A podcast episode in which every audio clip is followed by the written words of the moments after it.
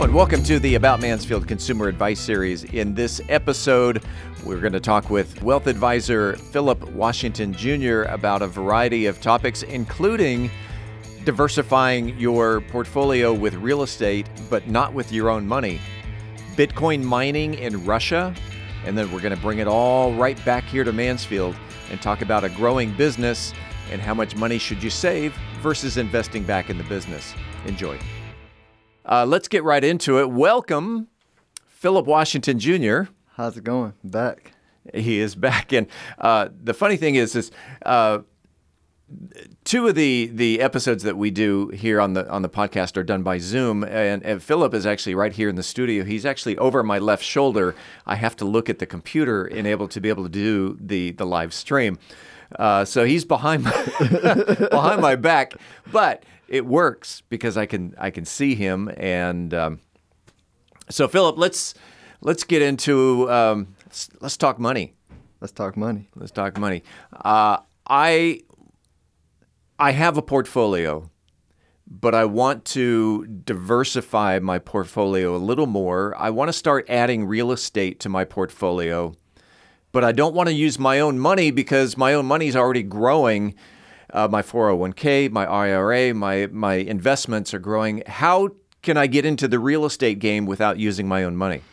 Yeah, and this and this is a good question. It's a question that came up that, that I sent your way from a couple of clients, and it's it's a question that, that me and my wife had uh, ourselves, especially because right now, like like we talked about wanting to start investing in uh, some rental properties but with the market being down this much, I'm like, man, it's hard for me to justify uh, putting excess cash into an account to buy, specifically to buy real estate, saving up cash to buy real estate because everything's so on, on sale right now. And the returns on what I'm looking at in my portfolio, the expected returns, are significantly higher than what I believe we can get in uh, rental properties, however we decide to do it. Uh, so, the, so I put my brain my brainstorming hat on. So I talked to a couple of uh, lenders I know. Um, you know, I, I understand finance a bit, and the the solution ended up being you are able to uh, borrow money against your portfolio, uh, so against your investment portfolio, and and different lenders have different uh, different qualifications or different amounts. So I'm just going to give you an example of one specific lender I, you know, I, I, uh, I discussed with a, uh, a, a mortgage broker, a lender, and it was something to the effect of if you have a, you know, let's say you have a five hundred thousand dollar portfolio and you want to borrow a couple hundred thousand um, to invest in some properties, um, the the math you look at is, hey, if I take two hundred thousand out of my portfolio uh, and my expectation is that that money over the next 10 years will make whatever 10%, 15% a year. You, you may say, well, man, is this investment opportunity with a high degree of certainty going to at least earn me that or more? Right? And if you can't answer the question, I, I, I love the idea of if it ain't broke, don't fix it. Right. So, so your alternative is you go, you place the portfolio as collateral, you borrow a 200 grand, you know, from the lender. Uh, and a lot of lenders will give you real favorable rates, right? I mean, one of the numbers threw out in the conversation, and this is this was just an estimate number, so don't you know hold to it. But you know, it was somewhere in the three, four, five percent range, right? Uh, the, the point is, it's pro- it's very likely going to be less than the what I expect the portfolio to earn, and so you take the lender's two hundred grand, you invested in the real estate you want to invest it in, and you still earn money on your money, and then the lender's money allows you to buy the property, and then you make what you make on that. And it, it essentially, if you if if things work out right and um, and you get a good rate, you're essentially like, um, yeah, I mean, you're using none of your money to to to to, to buy the property, uh, and and and that, and that that's whether it's the you know you're buying it all cash or that's just the down payment and you're financing um, the rest. So that's that's how you do it. You you leverage your balance sheet by finding lenders who will lend you money against your portfolio to invest in the deal and that's a that's a beautiful thing. And, time is really of the essence right now because if I, I heard on national news a day or two ago that uh, the feds are going to keep the interest rates low, but they may be going up as soon as March. Did you hear that? Y- yeah, and that's a nuanced question. So, Okay. and, and and I can I can answer that question. So, there's there's the big picture, how Mother Nature works, how the economy works, and then there's the short-term manipulation of truth by central bankers to accomplish a certain goal and mission. Meaning, uh, the reason why we're seeing a downturn right now in the market is because um, interest rates or bond markets in the euro dollar market, right? Those are those are where sophisticated traders trade. So one of the secrets of investing is the the Stanley Druckenmillers, the Ray Dalio, the Paul Tudor Jones, the, the the best macro investment traders of our time that manage billions of dollars, um, and banks and other people. They look at the bond market to give them information on what's going on in the economy, uh, because the bond market is not traded by AMC stock traders, right? Uh, these are the largest stock. Right. So, so the the stock market can be dumb in the short term, right? It trades on emotions and theories and stuff like that. The bond market doesn't trade like that, you know. And so, um, and so what what happened was the bond market has been trending, you know, below normal ten year interest rates since 08, right? Which what that signals is the global economy is slowing down. And so if, if you if you if you want to go back in time and you say, okay, what's what's a normal ten year interest rate? It's five or six percent. Right? Right now we're sub two. We've been sub two for a long time. So what that's telling you is the people who own bonds, banks, governments, you know, pension plans, insurance companies, sophisticated investors, they're looking at everything and they're saying, yeah, global growth is slow because there's too much debt in the system. And just like a person that has too much debt, they can't grow their balance sheet fast anymore, right? Um, and, and so so you have that over here, and then you have the the the the, the Fed chair who says who's seeing prices go crazy, people speculating on everything, right? And that could end up bad too over the long term. And so they say, hey, uh, we're going to do eight rate hikes over the next two years, right? Right. Which which they do rate hike in 0.25 percent increments. So so you do the math, you go, well, man, over two years that puts rates at two percent.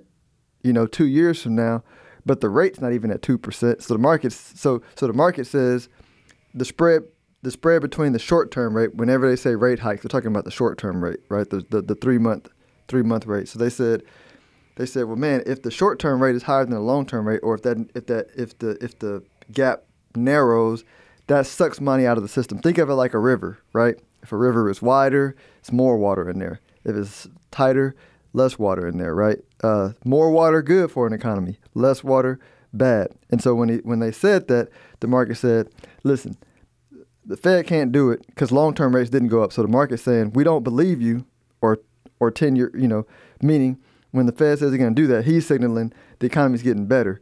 Ten-year rates didn't gap up the way it needed to gap up. So the market's like, we don't believe you, uh, but we also know that if you do this craziness, it's going to bring asset prices down for a period of time until you come to your senses, right? But we don't know if it's going to be in January, March, February. So we're going to like de-risk, which is what the Fed wanted. The Fed wanted people to stop speculating and, and, and bring down speculation, which they did effectively, right? So so you have so you listen to what they say, but you understand the the big picture of what's going on. So Sure. that so so they may or may not do it in March. It just depends on is there speculation, is there not? Has, has economic circumstances got worse?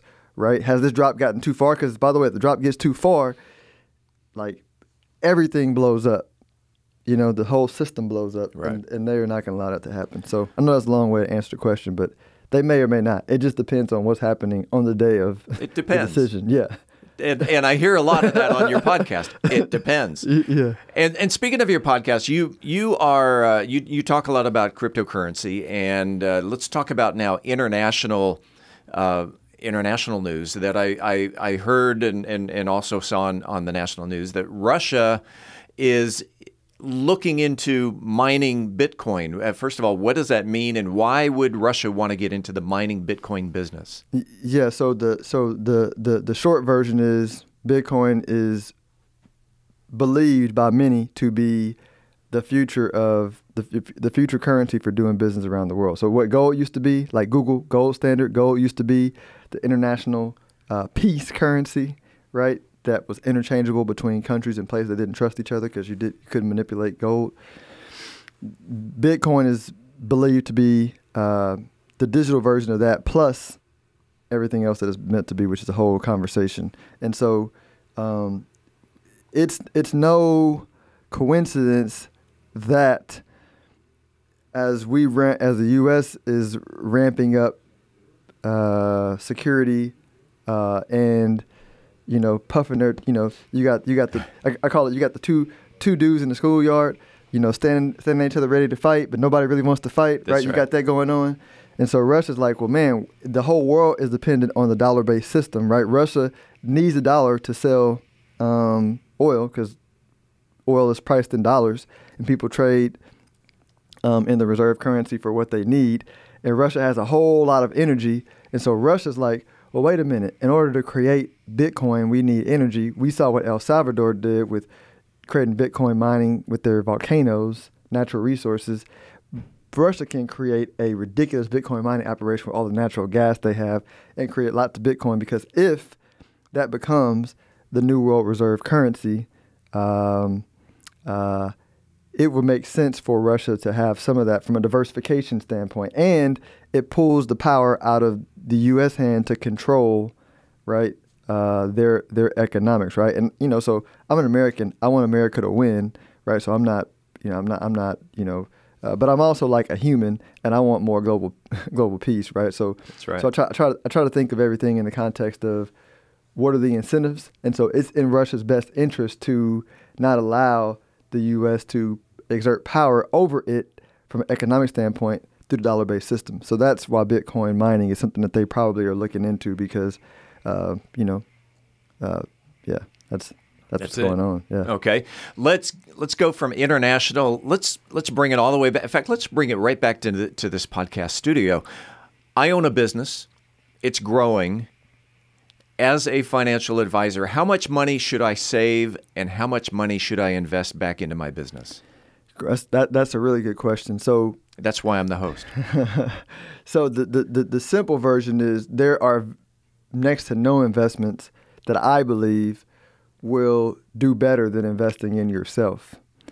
Um, and, and, and then if you can if you have an income statement and you track it, you could probably see that the money you put into your business because it's it's not just money, it's money plus you, right, which is rocket fuel for growth, right? You're going to find very few a- a- and then the risk is lower because you control it, right? You could you could control your own business better, you can control other businesses. So you can get a really good risk adjusted return inside of your business um, uh, versus like any other place you can invest your money. However, you know, you want diversification. Everybody wants diversification. And so my what, what I tend to recommend is give yourself a salary.